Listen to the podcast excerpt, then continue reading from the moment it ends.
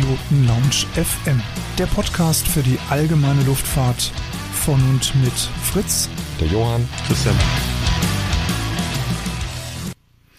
Ja, hallo und herzlich willkommen zu einer neuen Ausgabe der Privatpiloten Lounge. Ich bin Fritz, ich begrüße euch recht herzlich zu dieser heutigen neuen Sendung und ähm, ich sage auch ganz herzlich Moin nach Stade zum Johann. Grüß dich, hallo.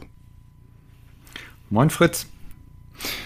Ja, Johann, wir haben uns heute einen äh, Interviewgast wieder eingeladen. Und zwar möchten wir heute mal das Thema Human Factors oder auch aus der Flugschule die jüngeren Flugschüler, die werden das noch kennen, das menschliche Leistungsvermögen wollen wir heute aufgreifen. Und dazu haben wir uns einen sehr kompetenten Gast eingeladen, der sich mit dem Thema seit vielen, vielen Jahren beschäftigt. Johann, wen dürfen wir heute bei uns mit am virtuellen Fliegerstammtisch begrüßen? Ja, ich freue mich, den Rainer Krumm bei uns begrüßen zu dürfen. Rainer, grüß dich. Vielen Dank für die Einladung. Hallo. Ja, ähm, es freut uns, dass wir nach langem Anlauf dann doch endlich zusammengekommen sind. Mhm.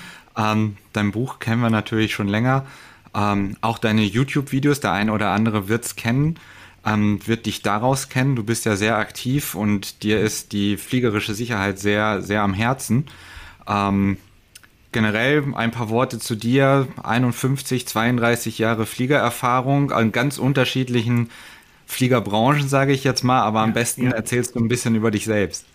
Genau, gerne. Also ich bin gebürtiger Ravensburger und bin auch wieder in Ravensburg ansässig und meine fliegerische Karriere begann äh, direkt nach dem Abitur, also vor 32 Jahren mit dem Gleitschirmfliegen. Das war quasi ein Kindheitstraum zu sagen, Mensch, ich möchte auch mal abheben.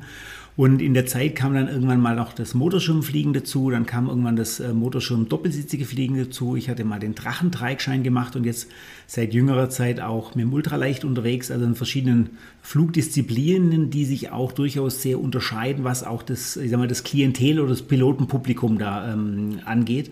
Und es ist durchaus spannend, äh, das natürlich zu sehen, was macht die Fliegerei da sicher ähm, und auf was kommt es letztlich in den verschiedenen Fliegerdisziplinen ähm, auch letztlich drauf an. Diese heutige Podcast-Folge wird euch präsentiert von pilotenbedarf.de. Einfach mal reinschauen. Ja, ich denke auch, dass es ganz unterschiedlich ist, wie die Piloten auch ihre Flüge da angehen in den unterschiedlichen Disziplinen. Ne? Als ähm, Gleitschirmpilot, Trike-Pilot, Segelflieger macht man sich mehr Gedanken, ob man in die Luft kommt, als jetzt vermeintlich mit einem Propeller vorne dran, weil in die Luft komme ich, wenn es jetzt nicht gerade mega bockig ist. Ähm, da machen sich, da gibt es dann unterschiedliche Gedanken. Ähm, und da kommst du dann ins Spiel, was für Gedanken sich dann, äh, was man sich dann für Gedanken machen muss, ne? Genau, und natürlich auch überhaupt den Gedanke, ähm, macht es heute Sinn ähm, zu fliegen? Ich habe mal einen Artikel geschrieben mit dem schönen Titel, ähm, Urlaub ist kein Grund, sich umzubringen. Ähm, also wie viele Piloten gehen teilweise in die Luft, ähm, nur weil sie heute Zeit haben oder weil sie heute das Flugzeug ähm, gechartert haben oder weil sie eben beim Gleitschirmfliegen äh, gerade in dieser äh, Woche in den Bergen sind. Und da gibt es schon teilweise auch abenteuerliche Situationen, wo man einfach sagt, so unter normalen Bedingungen macht das überhaupt keinen Sinn. Das ist aber so, ich sag mal, die, jetzt die, die fast negative Seite von, von der Fliegerei. Ja. Und das Schöne an, den, an dem, natürlich am Positiven, wie kann ich die Fliegerei einfach so gestalten, dass ich viel Spaß habe, viel ähm, auch langfristig fliegen kann und dann natürlich auch das erreiche, was ich für, für richtig und für relevant halte. Ja, wir sind schon im, im Vorgespräch gerade so ein bisschen drauf eingegangen, auch äh, unter anderem, Rainer. Es ist ja viel auch äh, CRM, was sich in deinem Buch niederschlägt. Mhm. Also für die, die es vielleicht jetzt nicht so kennen, CRM kommt ja aus der Profifliegerei in Anführungszeichen. Ja. Also Crew Resource Management. Du hast da ja auch dann äh, viel mit ähm, einfließen lassen. Und wir haben auch gerade so drüber gesprochen, also man hätte es noch mehr ausschlachten können, mhm. dieses CRM aber äh, du wolltest dich eigentlich mehr auf das ähm, mentale Training konzentrieren. Mhm. Und da würde ich jetzt gerne mal wissen, das ist auch unsere erste Frage an dich. Ähm, was hat das denn mit dem mentalen Training und dem Spickzettel in der Schule auf sich? Wir kennen vermutlich alle aus der Schulzeit, auch der eine oder andere gibt es vielleicht nicht zu, aber wir haben alle mal Spickzettel geschrieben. Und ähm, diesen Schummelzettel, das hatte immer den Effekt, ähm, den hat man erstmal geschrieben, dann hat man irgendwie gesagt, ah, der ist noch zu groß, ich schreibe den noch mal kleiner. Und der Gag war immer, man brauchte den Spickzettel meistens nicht mehr, weil ich den schon dann im Kopf hatte. Und meine Oma sagte immer, äh, durch die Hand in den Kopf. Ähm, das heißt, dieses schriftliche Vorbereiten, das ist unheimlich stark von der psychologischen Memorierung und das kann ich natürlich auch gerade gerade in der Fliegerei, also Stichwort Vorflugbereitung, ähm, was habe ich vor, wie gehe ich Themen durch, auch so eine mentale ähm, Flugliste mal sich zu, zu erstellen. Äh, da kann ich unheimlich viel machen, um dann einfach äh, mehr Gehirnkapazität im Flug auch ähm, einfach bereit zu haben. Gut, ähm, das Ganze läuft unter dem Stichwort mentales Training. Das ist ja ein Riesenthema. Dein Buch heißt Mentales Training für Piloten. Ähm, was genau muss ich mir darunter vorstellen? Ist das so wie The Mentalist, dass ich mir irgendwelche Sachen vorstelle und dann passiert's? Ähm, es hat auch nichts mit Räucherstäbchen oder sowas zu tun. Ähm, also der, Be der Begriff ist bei manchen ein Stückchen sperrig. Ja? Aber unterm Strich geht es nichts anderes als darum, sich gedanklich vorab Gedanken zu machen, entweder über eine fliegerische Bewegung ähm, oder über eine Flugstrecke, ohne sie vorher wirklich durchzugehen. Also nicht, also das heißt, ich gebe gedanklich durch die Themen durch und verinnerliche die aber so, als ob ich es wirklich mache. In der Vorflugplanung wäre das zum Beispiel, dass ich mir die, die Flugstrecke genau anschaue, dass ich berechne, wie lange brauche ich da, wie sieht so ein Flugplatz aus, äh, welche Landerichtungen gibt es da, ähm, wie sieht es womöglich noch in, äh, mit Google Earth mal kurz abgecheckt, wie sieht der Flugplatz wirklich von oben aus, also nicht nur auf der Karte. Und das sind ähm, unterm Strich auch nichts anderes wie mentale Prozesse, die ich einfach im Vorfeld mal durchgehe, mit dem riesen Vorteil, ich habe deutlich weniger Überraschungen, wenn es dann in der Luft ist. Und damit sind wir natürlich wieder bei der Sicherheit, aber natürlich auch, es macht viel, viel mehr Spaß, wenn ich keine negativen Überraschungen erlebe. Im Bewegung, es gibt auch die sogenannten bewegungssteuernden äh, mentalen Trainingseinheiten. Da gehe ich quasi einfach wirklich Themen durch. Also wo ich sage, okay, wenn ich eine, äh, einen Slip fliegen will, wie bedeutet das? Was mache ich mit dem Ruder? Was mache ich mit dem Ruder? Was mache ich? Wie reagiert das? Also wie fühlt sich das auch womöglich körperlich an, wenn ich in so einem Slip drin bin? Oder bei den Gleitschirmfliegern eine Steilspirale und solche Dinge. Also ich gehe das quasi einfach gedanklich vorher mal durch oder manche sitzen mit dem Kochlöffel zu Hause auf dem Sofa, Kochlöffel zwischen den Füßen und fliegen mal eine Platzrunde, ohne die natürlich wirklich zu, äh, durchzugehen, äh, also nicht wirklich zu fliegen, aber die gehen quasi mental durch und das hilft unheimlich stark, um solche Prozesse zu verinnerlichen. Wie würdest du dann einen Flugsimulator diesbezüglich bewerten? Ist das dann wieder ein Schritt zu viel? Weil ich kenne es so, wenn mhm. ich mit äh, Fritz geflogen bin, habe ich tatsächlich mal ähm, die Flugplätze mit dem Flugsimulator angeflogen, damit ich mhm. einfach so eine gewisse Orientierung hatte, ah, okay, da ist ein Wald und so weiter. Also vom Grund her ist das die Profi-Version des mentalen Trainings. Ähm, äh, aber oder vielleicht eher so eine Hybrid-Variante. Ich sag mal, ähm, ein kleines Minus würde ich vielleicht ähm, reingeben, dass es womöglich nicht so mental ist. Es ist eher schon erlebbar. Also es ist vom Grund her so, als ob du dann den Platz zum zweiten Mal anfliegst. Ähm, aber diese wirkliche Memorierung, die findet im Zweifelsfall dann eher ohne ähm, Simulator statt. Also dass du wirklich gedanklich noch intensiver durchgehst. Mhm. Das ist dann so wie die Skirennläufer oder so, die man manchmal ja, genau. immer vor dem Start sieht, ne? wenn sie da so. Genau. Ja, es gab mal den, den Schweizer ähm, Peter Müller, das war ein Abfahrt-Skirennläufer, äh, ein, ein Wahnsinns-Crack. Der hat es geschafft, bis zu, glaube eine Sekunde ähm, äh, Unterschied von mentalem Durchfahren durch so eine Abfahrtpiste äh, bis zum wirklichen Rennen. Also das ist wirklich, die gehen da einfach durch und dann gibt es auch keine Überraschung. Dann wissen die genau, hinter welchem Tor, hinter welcher Kante, hinter welcher Waldschneise passiert was und müssen dann nicht überrascht sein, oh, jetzt gucke ich mal, was da passiert, sondern nee, das ist einfach klar. Oder allein ich, ich hatte äh, während meiner Flugschulung ähm, sind wir ein Flugplatzfest angeflogen und allein das Wissen, hey, da ist gerade Flugplatzfest und wahrscheinlich ist da richtig Traffic in der Luft, ja. Allein dieses Wissen, okay, da ist wahrscheinlich richtig was los, hat mir natürlich den Flug ein Stückchen ähm, mehr Aufmerksamkeit geschenkt und ich war einfach darauf vorbereitet und nicht so sagen, um Gottes Willen, was ist denn hier los? Ja, und das sind einfach so Kleinigkeiten, die vom Grund her jeder Pilot machen kann. Das ist also nicht nur was für Weltmeister, sondern wirklich für jeden, äh, ich sage immer, wertschätzenden Feld-, Wald- und Wiesenpilot. Dieses Buch Mentales Training für Piloten, warst du selbst mal auf der Suche nach so einem Buch, hast nichts gefunden und hast dir dann gesagt, jetzt schreibe ich selber was? Ähm, also die, die Geschichte zu dem Buch ist eigentlich ganz lustig. Also ich bin von Haus aus bin ich ja Managementberater und Coach und beschäftige mich also ganz stark mit mentalen Prozessen und mit Persönlichkeitsprozessen ähm, in, der, in der Wirtschaft, in der Industrie. Und ähm, ich war ähm, beim Gleitschirmfliegen und äh, ein Freund von mir war mit dabei und da sind immer wieder Themen passiert, wo ich mir dachte so, ey, warum macht der das oder warum mache manchmal ich Dinge? Ähm, und dann ist mir aufgefallen, dass viele Dinge, die wir im Business Coaching machen, eigentlich eins zu eins auf den Sport übertragbar übertragbar ist. Und es ist eigentlich egal, ob das jetzt äh, Fußball ist, ob das Handball ist oder ob das Flugsport ist. Und ähm, so sind dann drei Artikel von mir entstanden. Die sind damals im Drachenflieger-Magazin ähm, erschienen. Und ähm, auf Basis von diesen drei ähm, Artikeln kam die Nationalmannschaft der deutschen Drachenflieger auf mich zu und haben gesagt, Mensch, äh, kannst du mit uns einen Workshop machen? Uns bringt es bestimmt weiter. Das war damals der Lukas Etz, der mich da auf mich äh, zukam. Und so haben wir einen Workshop gemacht und da haben wir noch ein paar Untersuchungen gemacht, also ein paar Befragungen. Das hat dann wiederum einen Artikel gegeben. Dann kam die Gleitschirm-Nationalmannschaft äh, mit dem Stefan Mast damals auf mich zu.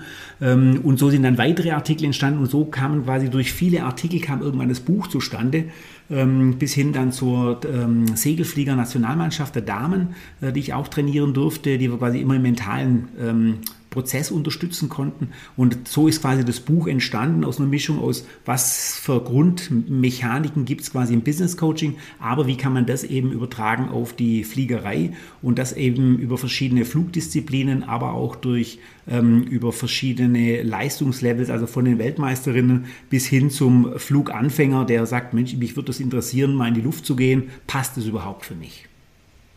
Mhm. Das ist quasi die Geschichte zum Buch. Ja. Jetzt hast du es gerade angesprochen, du warst Coach, Trainer, Berater für verschiedene Nationalmannschaften. Aus dieser Erfahrung heraus, aus diesem riesigen Wissensschatz, den du mitgebracht hast, gab es denn da auch Stimmen innerhalb dieser Nationalmannschaft, die gesagt haben, ach komm Rainer, jetzt lass aber mal gut sein, ne? Also, hm? Oder waren die alle, dass die gesagt haben, yo, let's go for it? Ähm, spannend, spannenderweise muss man hier fast zwischen Männlein und Weiblein unterscheiden. Also die, die Damen-Nationalmannschaft war viel offener, viel reflektierter in den Themen drin. Ähm, bei der, ähm, äh, wir hatten auch den Workshop mit der Gleitschirm-Nationalmannschaft auch dann noch erweitert im Rahmen von einer German Open. Und da gab es natürlich schon auch so ein paar Haudegen, die gesagt haben, ach, dieses Hokuspokus-Gedöns, was soll das? Äh, ich bin ein geiler Flieger, ich brauche das, äh, das geilste Gerät ähm, und dann fliege ich, dann fliege ich da vorne rein. Und äh, wir haben dann auch eine, eine Befragung gemacht, die ist auch im Buch äh, mit drin, was macht quasi einen erfolgreichen Piloten aus und haben das aber dann in, in Korrelation gesetzt mit den wirklich erfolgreichen. Und das Spannende war eben die Erkenntnis daraus, dass die, ähm, die Personen, die externe Faktoren angeben, wie ich brauche ein gutes Wetter, ich brauche ein Flug, gutes Fluggerät, ich muss ähm, äh, auch extreme Risiken eingehen, dass die unterm Strich eben nicht die Top-Piloten sind, die aber sagen, Mensch, ähm, ich brauche eine mentale Stärke, ich muss zielorientiert sein, ich muss schnell denken und handeln, ich brauche eine hohe Wahrnehmungsaufgabe, also lauter so persönliche, ähm, weiche Faktoren, das waren die Top-Piloten. Also insofern gibt es da eine Korrelation, aber in der Tat gibt es natürlich welche, die sagen, ach, Schnickschnack braucht kein Mensch. Genau, da sind wir gerade beim Thema. Ähm, jetzt ist ja nicht jeder ein Spitzensportler. Ist, gerade bei den Segelfliegern und bei den Drachenfliegern gibt es mhm. viele, die dann im Wettbewerb fliegen und so weiter. Aber je mehr wir in den motorgestützten Bereich gehen, desto mehr haben wir an Hobbypiloten und so weiter. Mhm. Ähm, wir hatten es vorhin schon ein bisschen angesprochen, du hast es gesagt mit dem Wald- und Wiesenflieger. Da ist dann das Ziel wirklich sicherer zu fliegen oder mehr Kapazität praktisch für den Flug im Kopf zu haben, oder? Genau, und das hängt natürlich mit zusammen. Also je mehr, sagen wir, freie Kapazität ähm, oder der ITler wird sagen, also je mehr freie Rechnerleistung du im Hirn hast, ähm, desto sicherer kannst du natürlich sein. Da hast du eine höhere Wahrnehmungsaufgabe, bist vielleicht nicht beschäftigt irgendwie mit äh, Karte umdrehen und äh, nochmal die, die Anflugkarte rausnehmen oder die erst überhaupt nochmal rausfinden oder bei, beim Tablet erstmal groß zoomen, dass ich weiß, welche Landerichtung gibt es da überhaupt. Und das hat natürlich ganz elementar was mit der Sicherheit zu tun. Und ähm, das Spannende ist eben, ähm, es geht ja auch nicht nur darum, um sicher zu fliegen, aber wenn ich sicher fliege, habe ich auch automatisch mehr Spaß. Weil wir kennen alle Piloten oder haben vielleicht auch selber mal so Situationen gehabt, wo man sagt, so, boah, das war jetzt echt haarig, das war jetzt echt nicht mehr sicher. Ähm, und da fragt man sich dann schon, ähm, wie hätte man das jetzt vermeiden können oder ähm, habe ich überhaupt noch Lust zu fliegen? Und äh, es gibt eben auch viele äh, Piloten, die hören leider irgendwann auch mal auf, weil sie vielleicht sich überschätzt haben, weil sie zu Bedingungen geflogen sind, wo man sagt, ganz ehrlich, da hätten die auch nicht in die Luft gehört oder die fliegen Geräte, das erleben wir auch gerade im, im Gleitschirmbereich häufig, da fliegen Leute Geräte, da gehören die einfach nicht rein. Ja, Und dieses das ist ein Bewusstsein gutes bringt dann Sicherheit. Ja. Mhm. Das ist ein gutes Stichwort, dieses Warum. Du sagst es ja im, im Business-Bereich, da reden alle gerade von Purpose. Jede Firma braucht einen eigenen Purpose. Und mhm. man kann ja gar nicht mehr in der Firma arbeiten, wenn es keinen Purpose gibt. Mhm. Also das Warum, warum arbeite ich in ja. der Firma? Ähm, du hast es gerade gesagt, warum war der überhaupt im Flugzeug oder warum fliege ich überhaupt? Ist es die mhm. Leidenschaft? Ist es beruflich oder sowas? Jetzt meine Frage, aber warum ist das Warum so wichtig? Ähm, ich glaube, dann macht es dir einfach Spaß. Im, das Warum im Job äh, bringt dir natürlich auch Erfüllung und dann macht es auch Spaß, ich sag mal, acht Stunden am Tag zu arbeiten. Ähm, in der Fliegerei, wenn du mal verstanden hast, ähm, warum fliegst du überhaupt? Also geht es ums Naturerlebnis. Ich bin zum Beispiel bei jedem einzelnen Flug völlig fasziniert, um die Welt von oben zu, anzuschauen. Ich genieße diese Ruhe, ich genieße bei Flügen, wo ich allein unterwegs bin, auch diese Einsamkeit. Ja? Wenn ich äh, Passagiere mitnehme, was für mich eine der Hauptmotivationen war, um dann mal doppelsitzig zu fliegen, war, ich wollte anderen, die Leute, die Faszination zeigen. Ähm, durch den Kontakt mit den Nationalmannschaften habe ich mir natürlich auch mal ähm, ganz, das ist aber auch schon etliche Jahre her, eingebildet, Mensch, ich möchte auch schon mehr Strecken fliegen, ich möchte auch mehr im Wettkampf fliegen. Ja? Um dann festzustellen, das ist nicht mein Ding. Ja, ich bin dann teilweise an sensationellen Flugtagen, habe ich halt keine Thermik mehr erwischt und bin dann am Tal äh, quasi zwei Kilometer weiter schon abgehockt, musste dann irgendwie ewig rauslaufen äh, und habe dann gesagt, äh, was für ein Mist. Äh, um dann festzustellen, nee, mich interessiert die Natur, mich interessiert der Blick von oben und die Streckenfliegerei und das, ähm, der Wettkampf ist einfach nichts für mich. Ähm, andere fliegen, äh, weil sie eben toll sein wollen. Alle andere fliegen, ähm, weil sie sagen, Mensch, mich interessiert der, der Leistungswettkampf mit anderen. Ähm, andere wollen halt die, die, die geilen Typen sein. Also das Warum ist schon mal wichtig und dann, und das kann sich aber natürlich im Laufe Lebens, des Lebens unterscheiden oder verschieben. Also wo man sagt, Mensch, früher war Wettkampf cool, aber irgendwann dann nicht mehr. Oder an Wettkampf muss man sich erst rantesten. Ähm, oder ähm, ich fliege Wettkampf vielleicht nicht um zu gewinnen, sondern viel um, um zu lernen. Das macht auch nochmal einen Unterschied. Und da sind wir mitten bei dem Thema Warum. Ähm, wie ist das eigentlich aus deiner Erfahrung? Ich muss jetzt ein bisschen mal äh, da jetzt gerade weggehen, sondern ich würde gerne mal wissen, wie weit kannst du eigentlich aus dieser Erfahrung heraus mh, hm, auch zum Beispiel jetzt äh, Lehrbeauftragte, also sprich gerade Fluglehrer, mit deinem Buch erreichen? Ähm. Gibt es da oder sind schon Fluglehrer auf dich zugekommen, die gesagt haben, Mensch Rainer, vielen Dank für das Buch. Ähm, ich habe das gelesen, das hat meinen Horizont erweitert und ähm, ich kann jetzt meinen, meinen Flugschülern auf einem, auf einem ganz anderen Level noch mal ein bisschen was mitgeben. Ja, also da möchte ich, ähm, wenn man das so sagen darf, zwei, zwei Fluglehrer hervorheben. Das ist zum einen der Joachim Joos von der Flugschule Freiraum, Gleitschirmflugschule und die Monika Eller von der Flugschule Stubaital, auch eine Gleitschirmflugschule. Die haben sich explizit von mir ausbilden lassen. Die haben gesagt, ey, das Ding ist so klasse, ähm, was kann ich denn konkret mit meinen Flugschülern machen? Und ich bin jemand, ich teile da unheimlich gern das Wissen, ähm, weil jeder ähm, begeisterte Flieger freut mich selber und jeder verhinderte Unfall bringt uns allen, allen was. Und also da gibt es schon Fluglehrer oder Flugschulen, die sagen, Mensch, das Thema ist wichtig. Ähm, und wir merken es jetzt, ich bin ja auch im Arbeitskreis Flugsicherheit vom äh, BWLV, ähm, dass eben auch zunehmend mehr in der Fluglehrerausbildung das Thema Platz findet ähm, und auch viele reflektierte Fluglehrer das wirklich sehr ernst nehmen. Was macht denn deiner Meinung nach eigentlich einen guten Piloten generell aus heutzutage? Also du hast es angesprochen, es ist diese zum einen natürlich die mentale Vorbereitung, dann dieses, wie wir es noch kennen, in Anführungszeichen, das Chairflying, wovon mhm. du gerade am Anfang mhm. gesprochen hast.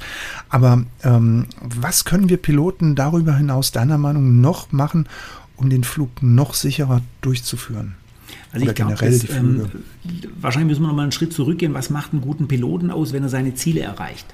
Mhm. Und da sind wir beim Thema, was, warum bin ich überhaupt in der Luft? Der eine sagt, sagt, hey, ich bin ein super guter Pilot, ich fliege seit 20 Jahren bei uns immer in der Platzrunde. Zweimal um den Kirchturm außenrum und dann lande ich wieder. Ja? Und das mache ich seit 20 Jahren, habe einen riesen Spaß, habe noch nie irgendwas kaputt gemacht, äh, habe mich an alle Regeln eingehalten. Das ist ein super Pilot. Der nächste sagt, ich möchte den Weltrekord fliegen. Ja? Und äh, wenn der das erreicht, ist es auch ein guter Pilot. Beide sind gute und erfolgreiche Piloten, aber mit unterschiedlichen Zielen. Und äh, ich glaube, was ein ganz wichtiger Punkt ist, sich wirklich Gedanken zu machen, was möchte ich erreichen? Und wenn jemand sagt, hey, ich mag einfach eine wahnsinns tolle Zeit haben oder ich möchte meine komplette Familie ähm, immer oder meinen Freundeskreis über unsere Heimatstadt fliegen, dann ist das auch ein super Ziel. Das braucht aber vielleicht auch eine andere Vorbereitung. Ich hatte gestern zum Beispiel einen guten Freund mitgenommen äh, und seine komplette äh, Familie, also der hat eine fünfköpfige Familie und ich habe fünf Rundflüge quasi ähm, nacheinander gemacht und allein diese äh, dieses, es war mir klar, okay, das sind fünf Personen, wir machen alles äh, fünf Rundflüge, a circa 20 Minuten, ähm, aber was heißt es für mich als Pilot? Äh, fünf Rundflüge a 20 Minuten, also wirklich quasi gelandet, ausgestiegen, kurz ge, ge, ge, geratscht und dann wieder ging es weiter. Ähm, und wenn das mein Ziel ist, ja, dann muss ich mich halt auf so eine Situation einstellen. Wenn ich jetzt nach Italien fliegen will, ähm, von Süddeutschland aus, dann brauche ich da auch eine andere Vorbereitung. Ähm, aber ich muss mir quasi das Ziel bewusst sein, was will ich erreichen, was will ich machen, warum fliege ich. Und das macht letztlich einen guten Piloten aus. Aber wenn ich das jetzt mal kritisch hinterfrage, mhm. meinst du nicht, dass es generell, vielleicht gehe ich jetzt nur von mir aus, aber dass ich mir generell als Pilot Gedanken mache und mir bewusst ist, wenn ich jetzt 20 Mal Platzrunde fliege, ist es was anderes oder 5 Mal Platzrunde, als wenn ich einen Langstreckenflug mache. Also sage ich, naja gut, ich bereite mich halt anders vor, das reicht doch. Ich gucke mir halt die Streckenkarte an oder sowas. Also was ist da deiner Meinung nach der Hauptunterschied zwischen diesen beiden Missionen? Die natürlich ist die, die Anforderung an sowas was anderes. Ja, also wenn ich jetzt einen 20-Minuten-Flug habe, dann ist die Leistungsfähigkeit, ich sage mal, allein die Konzentration ist leichter zu bewerkstelligen, als wenn ich vielleicht einen, einen vierstündigen Flug durch ein thermisches Gebiet habe ähm, und ich sage mal, ich einfach fix und fertig bin und dann noch eine saubere Landung bei fettem Gegenwind, der auch noch böig ist, hinbringen muss. Das ist natürlich eine andere Leistungskategorie. Ähm, und gut ist der Pilot, der am Schluss halt das Flugzeug sicher gelandet hat und auch sicher im Hangar hat. Ähm, oder der eben sein Gleit schon wieder ordentlich verräumt hat. Ähm, und die, die, diese, sagen wir, das Leistungsniveau ist natürlich schon was anderes, ähm, als wenn ich jetzt einmal um den Kirchturm rumfliege. Aber grundsätzlich ist, was möchte ich erreichen? Und ähm, dessen muss ich mir bewusst sein, auch was brauche ich überhaupt für so einen Flug. Mhm. damit sind wir jetzt eigentlich schon mittendrin in diesem mentalen Training. Ne? Man macht sich Gedanken, mhm. ähm, was möchte ich überhaupt erreichen? Ein wichtiges Thema, was mir bei dir noch besonders gut gefallen hat, was für Werte habe ich eigentlich? Mhm. Aber wie bestimmen die Werte meinen Flug? Also ähm, die, die Werte sind sowas wie ein innerer Kompass. Die Werte handeln, ähm, lenken mein Handeln und ähm, damit bestimmen die natürlich auch, wie fliege ich. Ähm, also es gibt Personen, die sagen, hey, ähm, äh, für mich ist Risikobereitschaft ähm, ein groß, durchaus ein hoher Wert. Die fliegen natürlich anders, als wenn jemand sagt, Harmonie, Sicherheit, Zuverlässigkeit ist für mich ein hoher Wert. Und natürlich auch gerade in der Fliegerei, wenn es Thema ähm, Funkdisziplin, Luftraumordnung, ähm, Checklisten abarbeiten, ähm, Maintenance-Intervalle äh, zu berücksichtigen, da hat der, ein, der Pilot, der eine hohe Risikobereitschaft hat, natürlich, sagen wir mal, ähm, ein vermutlich anderes Verhältnis dazu als jemand, der sagt, nee, Sicherheit ist mir wichtig. Ähm, und da, oder Harmonie ähm, ist natürlich, wenn ich in einem Verein fliege, ein anderer Wert, der hier zum Tragen kommt, als wenn jemand sagt, so Harmonie, scheiß drauf, ähm, ich bin ein geiler Typ, ich mag fliegen und wenn hier irgendein so Nasenbär ums Eck kommt und meint, er müsste mir hier sagen, was ich einen Fehler gemacht habe, dann stauche ich den zuerst mal zusammen, weil ich bin hier der Tollste am Platz. Also diese Werte, die prägen natürlich schon das Handeln und damit aber natürlich auch teilweise eine Kultur in einem Verein. Meinst du, dass Vereine sowas wie Werte-Workshops machen sollten? Das ist ja in ähm, Firmen mittlerweile gang und gäbe. Ja, also ich würde es wahrscheinlich nicht Werteworkshop nennen, wobei es faktisch ein Werteworkshop ist. Also es geht faktisch um einen Kulturworkshop. Wie ähm, gehen wir miteinander um? Wie treten wir auf? Wie, ähm, wie ist es miteinander ähm, im Verein? Und ähm, wir haben eben auch gerade über den Arbeitskreis Flugsicherheit immer wieder auch Anfragen von Vereinen, meistens nach Unfällen. Ähm, also wie gehen wir mit Unfällen um? Ähm, also allein solche Dinge, wie dass im Segelflug immer wieder Unfälle passieren, dass der Kuller hinten dran ist. Ja, also auf wie viel Checklisten steht womöglich dieser Kuller noch nicht? Oder wie kann es sein, wir haben, äh, ich sag mal, wir haben einen Windenführer oder einen Schlepppilot, wir haben meistens einen Starthelfer, wir haben meistens bei Segelflugstart irgendwie zwei, drei Leute, die irgendwie außen rum stehen. Wie kann das passieren, dass sowas noch nicht auffällt? Ähm, oder ähm, vielleicht ein, ein, Fliegerkollege fliegt komisch an, vielleicht zu nah über der Stromleitung oder, zu nah an der Waldgrenze. Bin ich bereit, den Kollegen anzusprechen oder denke ich mir, nee, das gibt bloß wieder einen riesen Zinnober und dann ist der wieder sauer oder dann kriege ich das Flugzeug beim nächsten Mal nicht. Und das hat ganz viel mit Kultur und natürlich mit Werten zu tun. Und ähm, diese Kultur, dass man über Fehler sprechen kann, dass ich über Fehler, dass ich auch Fehler zugeben kann. Dass ich auch sagen kann, Leute, ich, ich habe gestern eine Situation gehabt, die war total ätzend, ich habe mich ganz schlecht gefühlt oder ich glaube, ich habe auch was kaputt gemacht. Ähm, dass ich darüber reden darf, da braucht es auch eine gewisse auch emotionale Sicherheit, dass ich mich das traue und damit können wir aber gemeinsam lernen und damit auch Flieger, Fliegerunfälle vermeiden. So ein bisschen aus der persönlichen Komfortzone rauszutreten, ne? Genau. Könnte man es damit vergleichen? Ähm, zum einen aus der Komfortzone von mir selber rauszugehen, ähm, aber natürlich auch die Bereitschaft zu haben, dass mir jemand sagt, du übrigens, das ist nichts. Ja? Oder ähm, äh, wenn mir ein, ein, anderer Flieger vielleicht sagt, du übrigens, ich würde heute besser nicht fliegen, weil ich finde, es ist viel zu böig, ähm, dass ich das zumindest mal annehme, reflektiere. Die Entscheidung treffe ich natürlich schon noch selber. Ähm, oder denke ich mir, ah ja, wenn das von dem kommt, ähm, dann höre ich es mir schon mal gar nicht an. Es hat ganz viel mit, mit äh, Austausch, mit Teamfähigkeit, mit, mit, ja, also lässt sich mit einer Kultur zusammen, wie gehen wir mit Fehlern oder mit Hinweisen um. Hm. Ich bin gerade immer noch bei diesem äh, Beispiel, das du eben aus der Segelfliegerei genannt hast, dass der Kuller oft noch hinten mhm. dran ist. Ähm, Dazu fällt mir gerade ein ganz komischer Vergleich ein. Bei uns in der Profifliegerei ist es so, bevor ein Flieger ein Pushback bekommt, mhm. muss der Lademeister, der unten noch mit dem Headset mit dem Flieger verbunden mhm. ist, vor diesem Pushback einmal ums Flugzeug nochmal rumlaufen mhm. und muss dann dem Kapitän oben melden, Flieger ist in Ordnung, ihr könnt jetzt zurückgestoßen werden. Mhm. Vielleicht könnte man sowas in der Segelfliegerei einführen, dass derjenige, der zum Beispiel das Seil einhängt, dass man mhm. den dazu verpflichtet, noch einmal den Outside-Check durchzuführen, um zu gucken, ist der Kuller hinten ab. Ja. Das, oder von der ähm, Checkliste, ich darf erst einhängen, wenn der Kuller ab ist. Oder, ähm, der, oder so, der, ne? ähm, der, darf erst starten, wenn der vorne mit dem Kuller steht und sagt, guck mal, ich habe das Ding hier in der Hand. Ähm, ja. Also wie, die, wie, die, wie die Logik dann aussieht, ähm, muss man im Zweifelsfall auch je nach vielleicht Flugzeug oder je nach Segel oder nach Startart vielleicht auch nochmal definieren. Ähm, aber das macht definitiv Sinn und da sind wir auch bei dem Thema Checklisten. Also Routineabläufe, die machen halt wahnsinnig viel Sinn. Und ich hatte gestern als, als Beispiel, ähm, als diese fünfköpfige Familie da war, da war ich gerade am, am Vorflugcheck, am Außencheck vom Flugzeug. Und dann muss du vorstellen, kommen zwei Erwachsene und drei Kinder, die haben tausend Fragen gehabt, haben mich natürlich klassischerweise in dem Vorflugcheck komplett unterbrochen. Ja, dann habe ich die erstmal begrüßt, habe denen das Flugzeug kurz erklärt, habe gesagt, so, jetzt nochmal alle bitte fünf Meter weg, Klappe halten, ich mag jetzt erst den Vorflugcheck machen. Ja, und dann habe ich nochmal angefangen weil es klar war, die haben mich jetzt wahrscheinlich rausgerissen.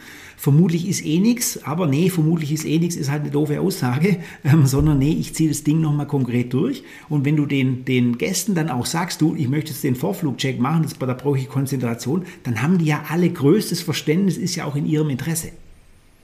Und da brauchst du halt solche Rituale. Ähm, und ich glaube auch gerade das Unterbrechen von solchen Checklisten ist halt schwierig. Oder natürlich auch gerade ähm, gern genommen von sehr erfahrenen Piloten, dass die irgendwann mal sagen, nee, Checkliste brauche ich nicht mehr, ich habe schon 1000 Flugstunden, das passt dann schon.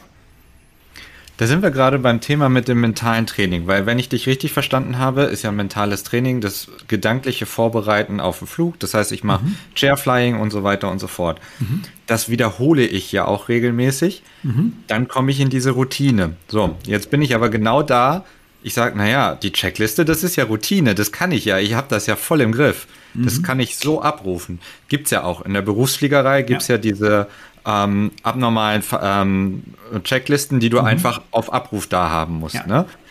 Aber sich dann zu zwingen, praktisch Sachen, die man na, tagtäglich, aber regelmäßig macht, dann doch die Checkliste zu nehmen, mhm. da gehört schon was zu. Ähm, ja, es ist natürlich auch, ähm, ich sage immer so im positiven Sinne, hat was mit Spießigkeit oder Disziplin zu tun, ähm, bringt aber halt Sicherheit. Oder was wir mal ähm, mit ein paar Fliegern gemacht haben, ist, wir haben es genannt äh, Checklisten-Challenge. Äh, wir haben einfach gesagt, so, du bist doch ein alter Hase, jetzt mach du mal bitte den kompletten Check. Ich, ich kontrolliere das auf der Checkliste, du guckst aber da nicht drauf. Ja? Und es gab keinen einzigen, der das komplett fehlerfrei gemacht hatte.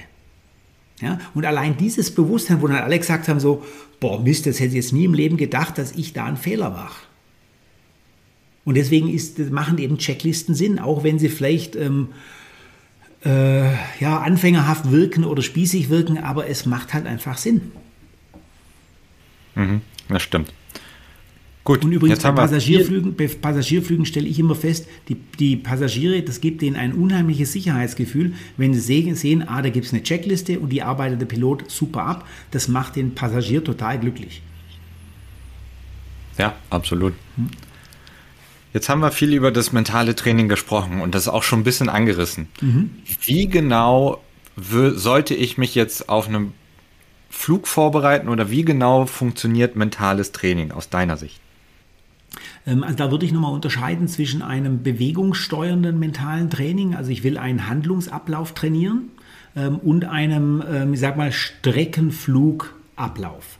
Also gehen wir erstmal vielleicht, ich möchte von A nach B fliegen, ob das jetzt thermisch ist oder mit Motor, das mal losgelöst. Wenn ich mich ähm, in dem Bereich quasi viel mehr mit dem, mit der, ähm, mit der Landkarte, mit den zu erwartenden Hindernissen, mit dem zu erwartenden ähm, Flugverkehr, ähm, wie wird das, ähm, wie wird die, die Winden, äh, Winde sich verändern, die Sonneneinstrahlung, die Thermik. Das heißt, ich gehe gedanklich schon mal durch, wenn ich jetzt vielleicht vier Stunden äh, plane in der Luft zu sein, wie verändert sich die Sonneneinstrahlung? Fliege ich gegen gegen die Sonne, fliege ich mit der Sonne, ähm, wird es turbulent im Laufe der Zeit, ähm, wo, wo haben wir die Anflugschneisen von dem Flugplatz, ähm, welche Landerichtungen haben wir überhaupt, ähm, gibt es markante ähm, Wegmarkierungen auf dem Weg dorthin ähm, wo stelle ich hinterher auch mein Flugzeug ab? Allein solche, solche Kleinigkeiten, die sind aber halt hilfreich, wenn ich die im Vorfeld schon weiß. und das ist quasi das mentale Training, wenn ich mich quasi auf eine Strecke begebe. Das handlungssteuernde mentale Training geht quasi, das ist dann eher so beim Chairflying, das heißt, ich gehe quasi mental, also ähm, vom Kopf her, aber auch teilweise körperlich diese ähm, Bewegung durch. Also zum Beispiel beim Gleitschirmfliegen gibt es die, die sogenannte Stellspirale. Das ist ein Schnellabstiegsmanöver, wo man eine ganz, ganz, also wie so ein Korkenzieher nach unten macht. Ähm, und das trainiert man auch mental, indem man wirklich quasi die Steuerleinen, man hat ja beim Gleitschirm zwei Steuerleinen, die eine Steuerleine eben nach unten gibt, aber auch das, das Gewicht in die Innenseite legt ähm, und man re regelrecht körperlich merkt, was passiert da gerade mit mir. Und je intensiver ich in dem Thema drin bin, desto leichter fällt es mir, das auch in einer Notsituation abzurufen. Und ähm, solche Manöver, die auch gerade in, in schwierigen Situationen ähm, zu, zu brauchen sind, muss ich aber auch in guten Situationen üben. Ja, oder zum Beispiel bei, bei der Ultraleichtfliegerei oder auch im Gleitschirm- und Drachenfliegerbereich gibt es ja den Ersatzfallschirm, ähm, dass ich halt im Zweifelsfall jeden Flug einmal an diesen Griff hinfasse dass ich weiß, wo ist das Ding. Weil wenn es eine Stresssituation hat, ich habe vielleicht eine Kollision, ich habe einen Gerätebruch und ich muss die Rettung werfen, ähm, dann muss ich wissen, wo ist das blöde Ding. Und es gibt zig Beispiele oder zig Unfälle, da waren die Leute nicht in der Lage, das Ding zu finden oder auch haben es schlichtweg nicht geworfen, obwohl noch genügend Zeit gewesen wäre. Und wenn ich mir mental vornehme, okay, in einer Stresssituation, beim ähm, Kollision und so weiter, dann wird nicht lang gefackelt, sondern das Ding geht raus ohne Diskussion. Wenn ich das im Vorfeld mal mental durchgehe, dann ist die Wahrscheinlichkeit um Längen größer, dass ich es auch wirklich mal. Das stimmt. Ich habe dazu auch ein paar Beispiele. Einerseits fällt mir natürlich häufig der UL oder der Cirrusflieger ein, der mhm. dann immer bei seinen 400, 500 Fuß sagt, okay, äh, Rettung ist aktiv. Mhm. Ähm, auf der anderen Seite, ich bin ja viel im Logistikbereich unterwegs gewesen mhm. und da ist so der klassische Fehler der Kommissionierfehler, weil falsch, äh, falsch reingegriffen oder sowas. Und das große Beispiel im Lean-Bereich ist ja Toyota.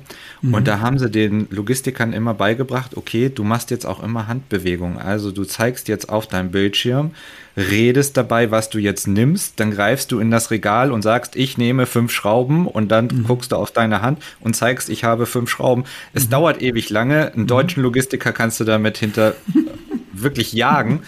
Aber Fehlerquote 0,0001 Prozent. Ne? Mhm, mh. Und ähm, in der Fliegerei wäre halt so eine geringe Fehlerquote durchaus charmant. Ne? Also da muss ich einfach sagen, okay, so eine Checkliste dauert, ja, aber jetzt ganz ehrlich nicht wirklich lang, ja, aber ich ziehe das Ding halt durch. Und wenn es dann noch mit so, so körperlichen Marken, wie jetzt, wie du das Beispiel mit der Schraube gebracht hast, okay, ich gucke mir die wirklich in der Hand nochmal an, ich drehe meine Hand um, ähm, dann hat es natürlich auch seine, ähm, seinen Charme oder bei den, bei den Weitspringern, äh, die unterteilen diesen, diesen Weitsprung ja auch in eine ähm, Laufphase, also Laufphase, Beschleunigungsphase, Absprungphase, Flugphase und Landephase. Die sind auch körperlich quasi unterschiedlich strukturiert.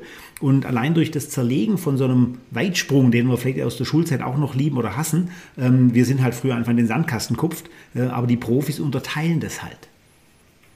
Ich glaube, das allerbeste Beispiel dafür sind äh, die Kunstflieger wenn ja. man wenn man die vor dem Wettkampf beobachtet, wie sie die Figuren äh, sich vorstellen, wie sie das ablaufen, das sieht immer wahnsinnig äh, autistisch aus. Mhm. Dann denkt man, was, was steht denn da ich für ein Vollidioter an seinem Flugzeug? Den müssten wir sofort die Lizenz abnehmen. Ja. Nee, aber das ist dieses, dieses Durchgehen, dieses immer wieder Durchspielen, geistige Durchspielen und wie du eben auch gesagt hast, in der, in der äh, Steilspirale, dass man eben dann die Kräfte auch versucht zu fühlen und, mhm. und auch diese Gewichtsverlagerung.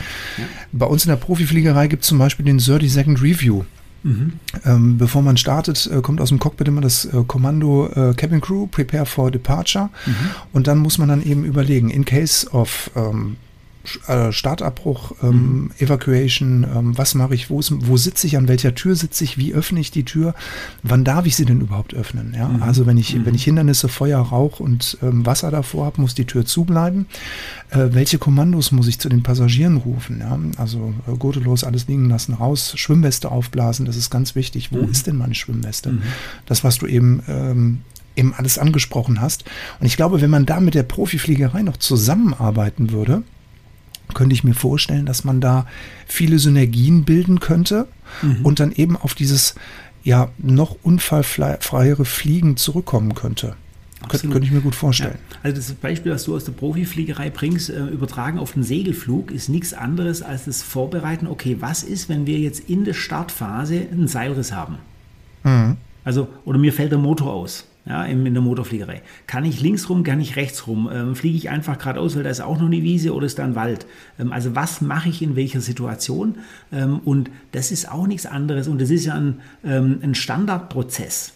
Weil ich fliege im Zweifel fast immer am gleichen Flugplatz zumindest los. Ähm, dann weiß ich, wie ist das Gelände, wie, welche Eventualitäten gibt es da und dann kann ich das mental vorbereiten. Und wenn dann eben das Seil reißt, dann ist nicht eher so Huchhilfe, das ist ja dieser, dieser Startle-Effekt, wo man sagt, um Gottes Willen, diese Schrecksekunde, sondern nee, ich muss das Ding dann abrufen können und je schneller das geht, desto sicherer.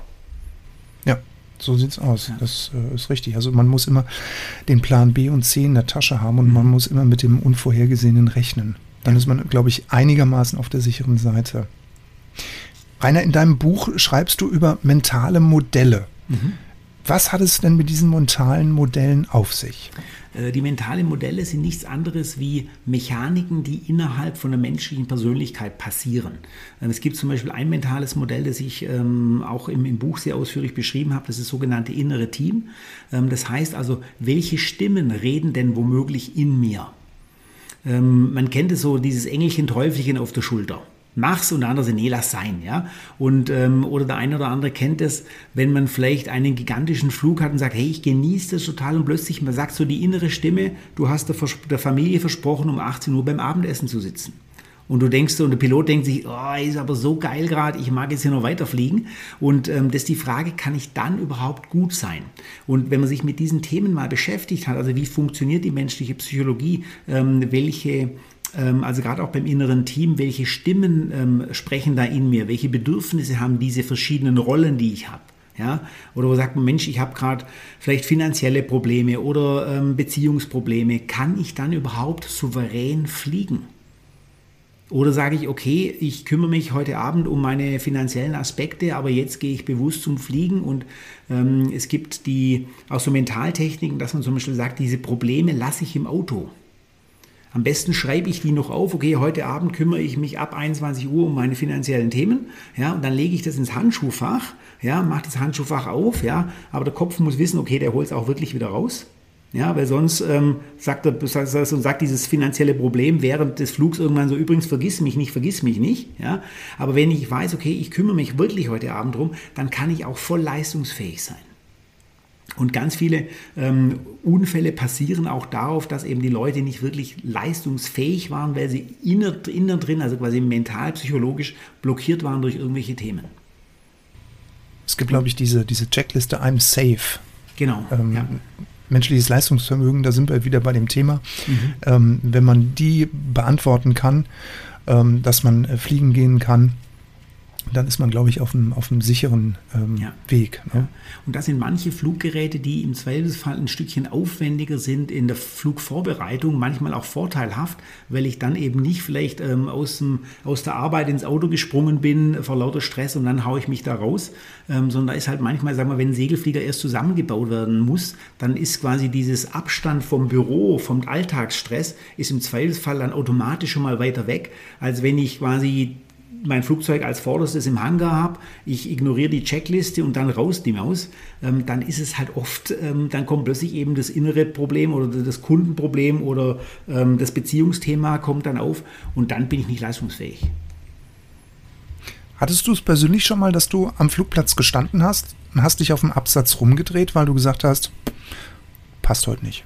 Schon ähm, passiert? Ja, definitiv. Also in der Gleitschirmfliegerei und in der Motorschirmfliegerei schon mehrere Male, ähm, weil da unsere, ich sag mal, unsere Fenster im Wetterbereich ähm, natürlich kleiner sind. Also ein Motorschirm hat mal, ich sag mal jetzt vereinfacht formuliert, eine äh, Geschwindigkeit von 30 bis 50, vielleicht bis 60 km/h. Dann hast du natürlich bei gewissen, und das ist eben eine, eine labile Flugfläche, das heißt, es ist einfach ein Stück Stoff, ganz, ganz einfach formuliert.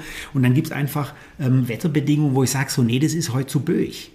Ja? Oder wir haben zum Beispiel bei uns in Bad Waldsee heute, wunderschöner Flugplatz übrigens, ähm, sehr viele Modellflieger äh, am Platz. Und wenn die mir als Motorschirmflieger sagen, und die haben eben auch unheimliches Gespür, ist es heute oben bockig oder nicht, ja? wenn die zu mir gesagt haben, oh einer, du, also ich war gerade mit dem Modeller oben, ähm, das ist heute schon ganz schön bockig, dann ist es für mich eine ganz, ganz elementare Information, die mich im Zweifelsfall auch nochmal umdrehen lässt. Oder im, ähm, im Gleitschirmbereich, ich bin schon ganz häufig mit der Bergbahn auch wieder runtergefahren, obwohl andere geflogen sind.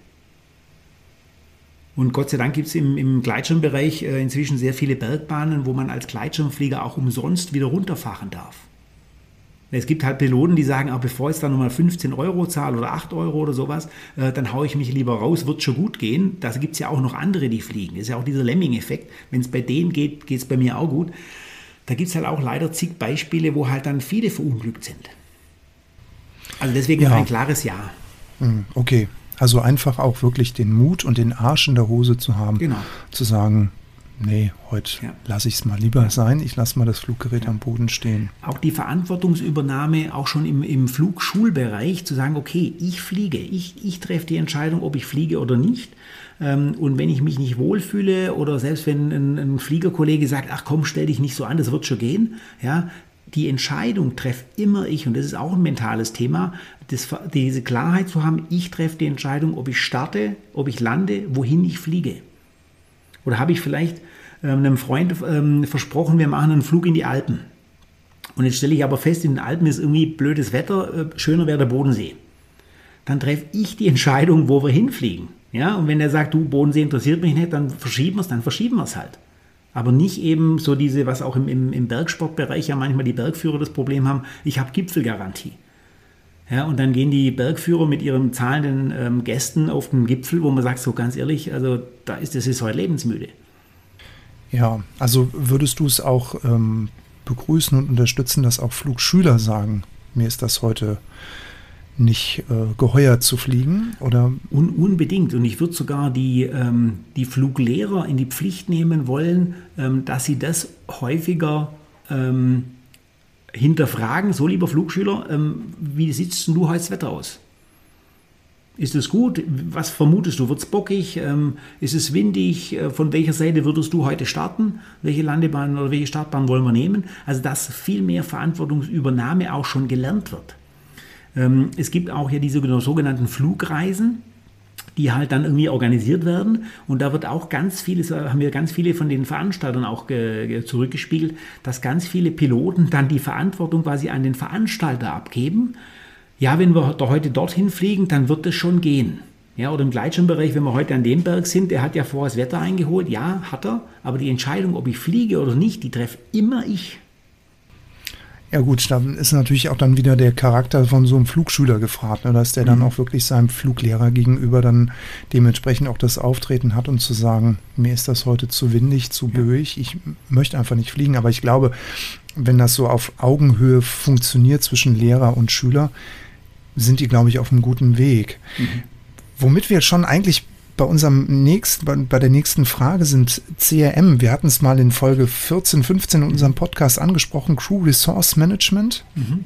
Wie groß ist der Raum, den CRM bei dir im Buch einnimmt? Weil ich ohne, ohne CRM kommt ja das Buch nicht wirklich aus. Ne? Man muss ja schon ein bisschen mit reinfließen lassen. Ne? Ähm, definitiv. Also es spielt natürlich eine größere Rolle, wenn ich zu zweit oder mit mehreren Menschen im Cockpit bin. Also jetzt in der, äh, in der Profifliegerei, wenn ich womöglich noch eine ganze ähm, Kabinencrew ähm, und womöglich drei Leute im Cockpit habe, ähm, spielt es eine andere Rolle, als wenn ich jetzt zu zweit im, im Ultraleicht oder im Segelflieger bin.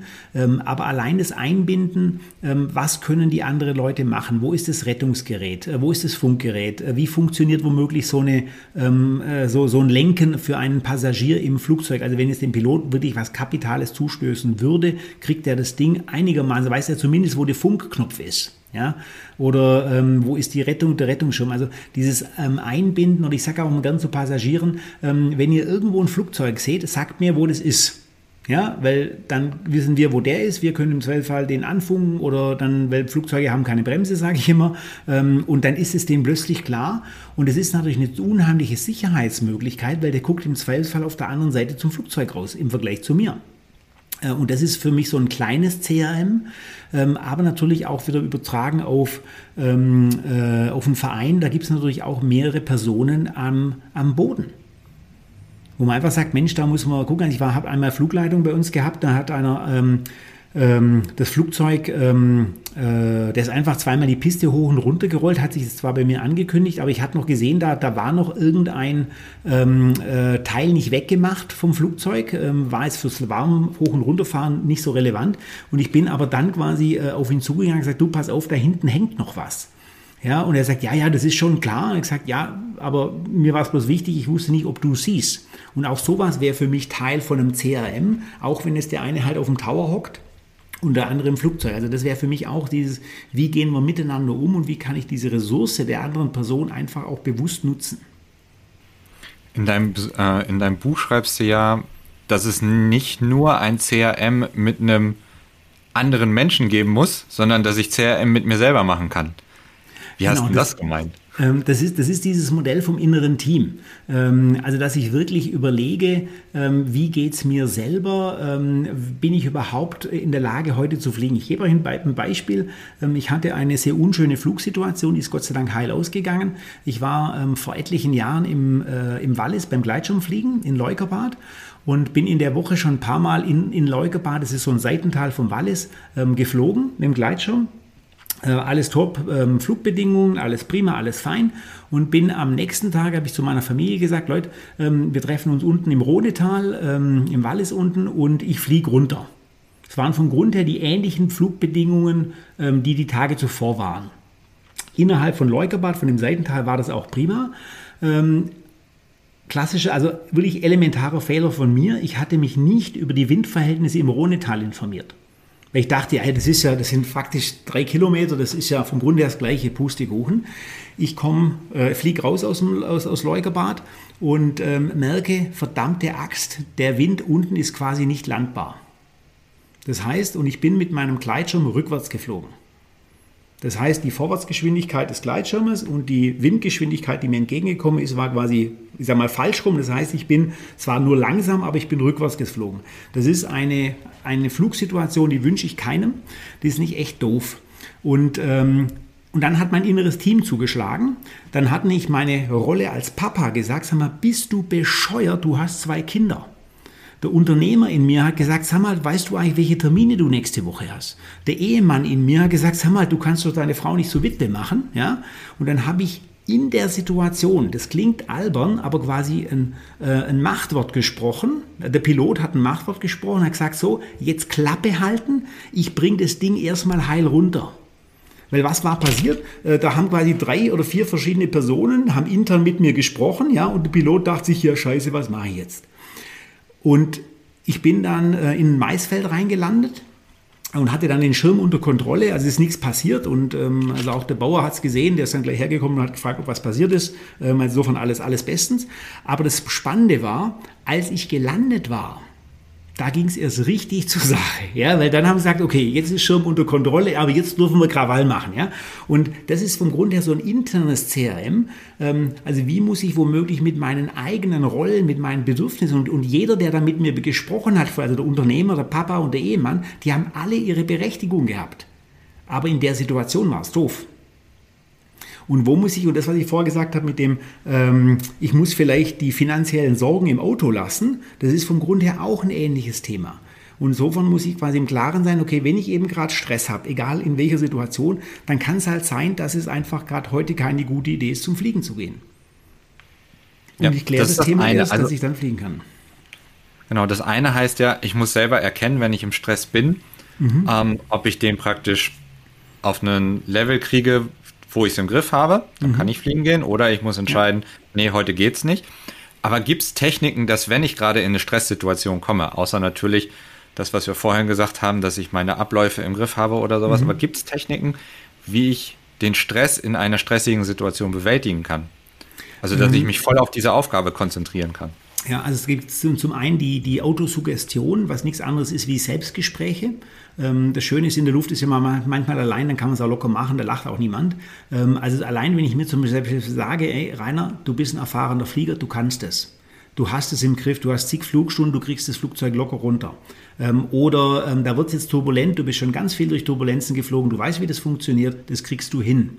Allein so eine Autosuggestion bringt viel. Ja? Ähm, oder dieses, auch da wieder Selbstgespräch, hör jetzt auf äh, zu jammern, flieg weiter. Oder in der Thermikfliegerei, ähm, äh, okay, jetzt habe ich zwei Bärte quasi vergeigt, ähm, eben dann nicht so, ich kann nichts, sondern zu sagen, hey, komm, hak's ab. Da vorne gibt es den nächsten Thermikbart, den nehme ich jetzt. Also allein dieses, dieses Gespräch mit sich selbst hilft da sehr viel. Ähm, aber das ist im Zweifelsfall eine Sache, die muss ich vorher auch mal geübt haben, die muss ich auch können, ähm, als wenn ich äh, das jetzt zum ersten Mal mache. Und in, in dieser Leukerbad-Wallis-Geschichte äh, mit dem Thema inneren Team beschäftige ich mich halt seit etlichen Jahren. Deswegen bin ich mir sicher, dass das eben in der Situation für mich auch gar keine große Überlegung war, sondern ich habe schlichtweg gehandelt. Also deswegen ist eben die Empfehlung, sich mit den Themen frühzeitig ähm, auseinanderzusetzen, weil dann kann ich es abrufen.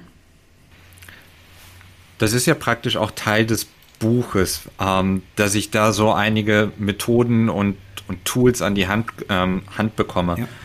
Für wen würdest du das Buch generell empfehlen? Wir haben es ja jetzt schon gesprochen, Leistungsflieger definitiv, mhm. auch der Wald- und Wiesenpilot.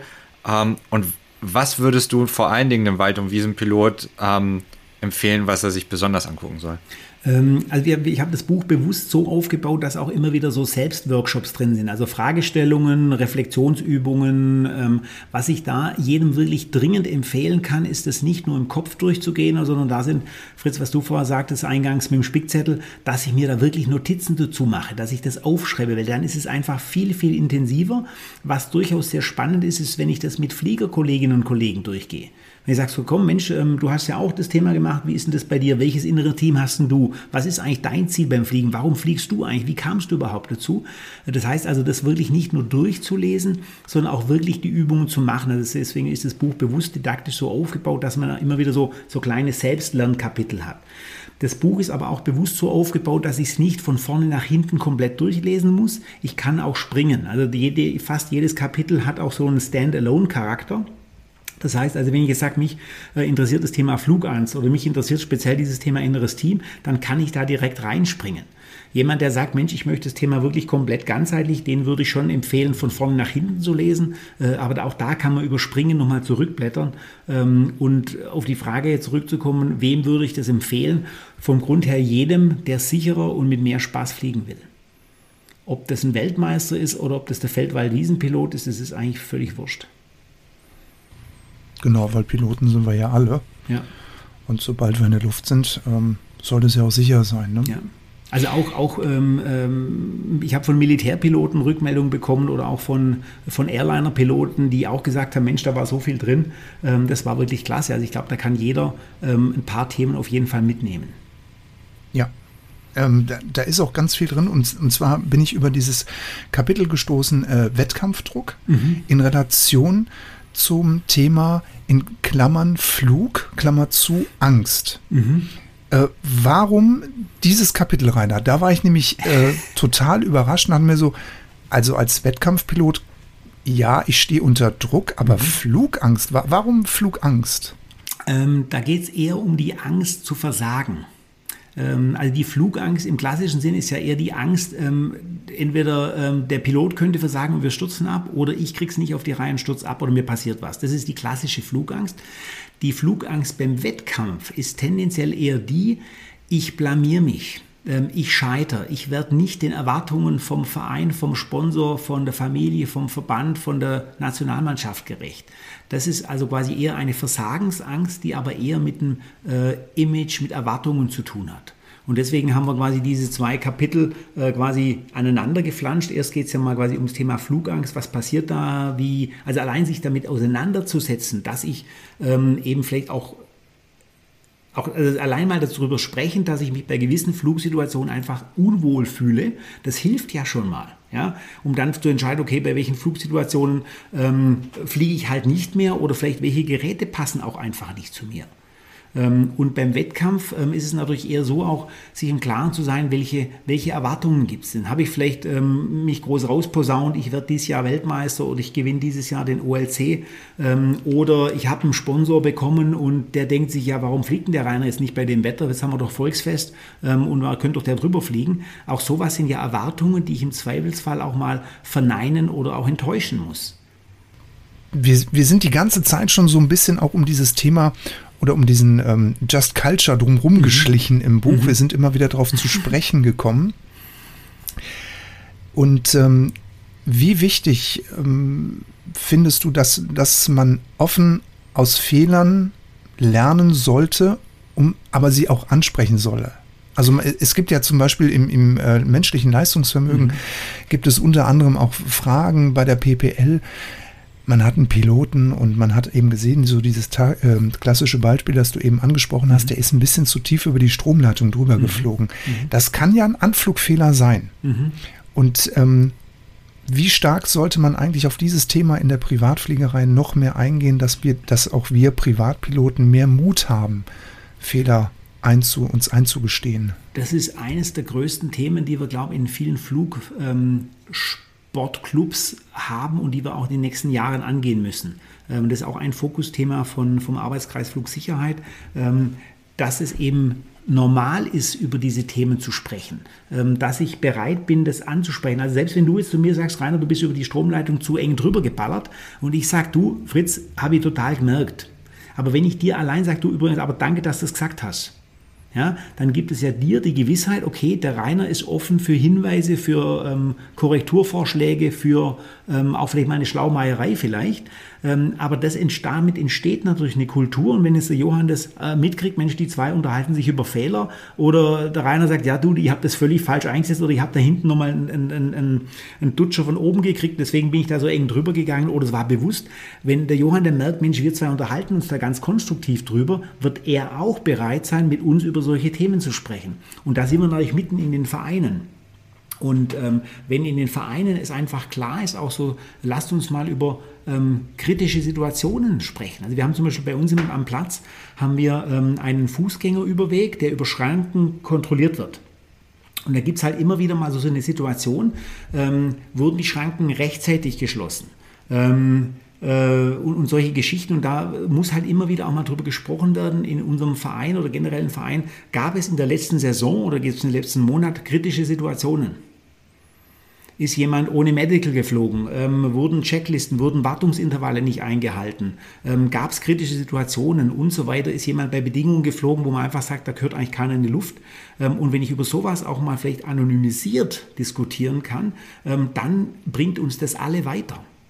Ähm, in vielen Flugmagazinen gibt es ja auch so dieses Lessons Learned Kapitel im Sinne von mein, mein blödster Fehler. Ähm, allein zum Beispiel das, das Beispiel mit meinem Gleitschirm Leukerbad, da gehe ich sehr offen damit um. Und am Anfang dachte ich mir, oh, das ist so peinlich, das kann es keinem erzählen. Und dann schreibst du auch nur so ein Buch und dann passiert dir solche Fehler. Aber genau das ist es ja, um darüber zu reden. Ähm, und wenn man da einfach die Leute ermutigen kann, sprecht über Fehler. Und ich kenne kaum einen Piloten, der nicht schon mal irgendeine haarige Situation hatte. Ja, und das müssen wir einfach austauschen, weil Erfahrungen, die andere gemacht haben, die kann ich auch machen, aber halt im Zweifel nicht selber, sondern die kann ich auch über Erfahrene, also quasi über den Austausch lernen. Und das ist aus meiner Sicht ein ganz, ganz großes Thema. Ähm, es gibt Vereine, die haben inzwischen so sogenannte anonymisierte Meldewesen. Das heißt, da kann ich dann, also wenn zum Beispiel die Feedback-Kultur nicht da ist, dann kann ich da anonymisiert quasi reinschreiben, Pilot A ähm, ist am so und so vielten ähm, zu eng über die, die Stromleitung geflogen. Das ist eine Möglichkeit, um sowas zu thematisieren ist aber auch schon natürlich ein Zeichen, Mensch, äh, wenn wir so ein System brauchen, dann haben wir eh schon ein, ein Offenheitsproblem. Und deswegen, ähm, Johann, du hast vorher gesagt zum Thema Werteshop, Werteworkshop in Vereinen, genau über solche Themen müssen wir reden. Äh, wie gehen wir miteinander um, wie kommunizieren wir? Ähm, und es gibt halt auch sehr viele sehr introvertierte Piloten, denen halt vielleicht das, das Reden nicht ganz so leicht fällt. Aber da müssen wir halt Plattformen schaffen, dass das funktioniert. Das stimmt. Und da fällt mir ganz spontan jetzt wirklich ähm, eine Idee ein. Und mhm. zwar würde ich gerne mit meinem Pilotenbedarfsshop ähm, drei deiner Bücher verlosen. Mhm. Und zwar an Piloten, die uns eine E-Mail schreiben, wo sie sagen, okay, das war eine haarige Situation.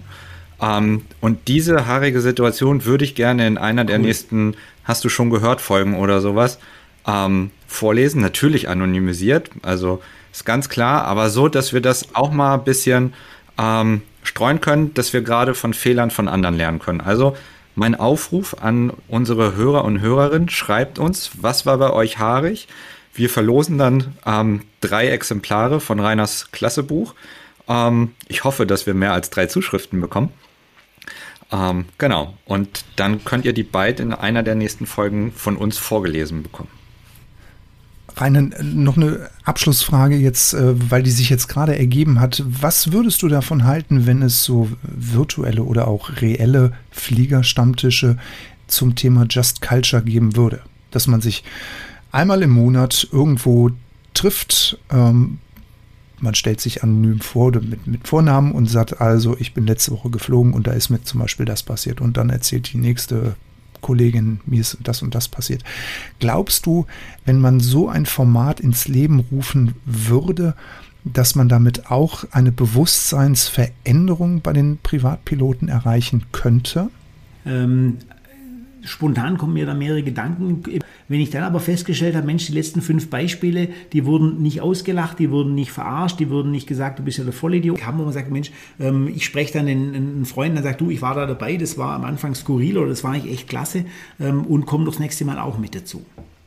Und vielleicht etablieren es dann auch manche in ihren Verein.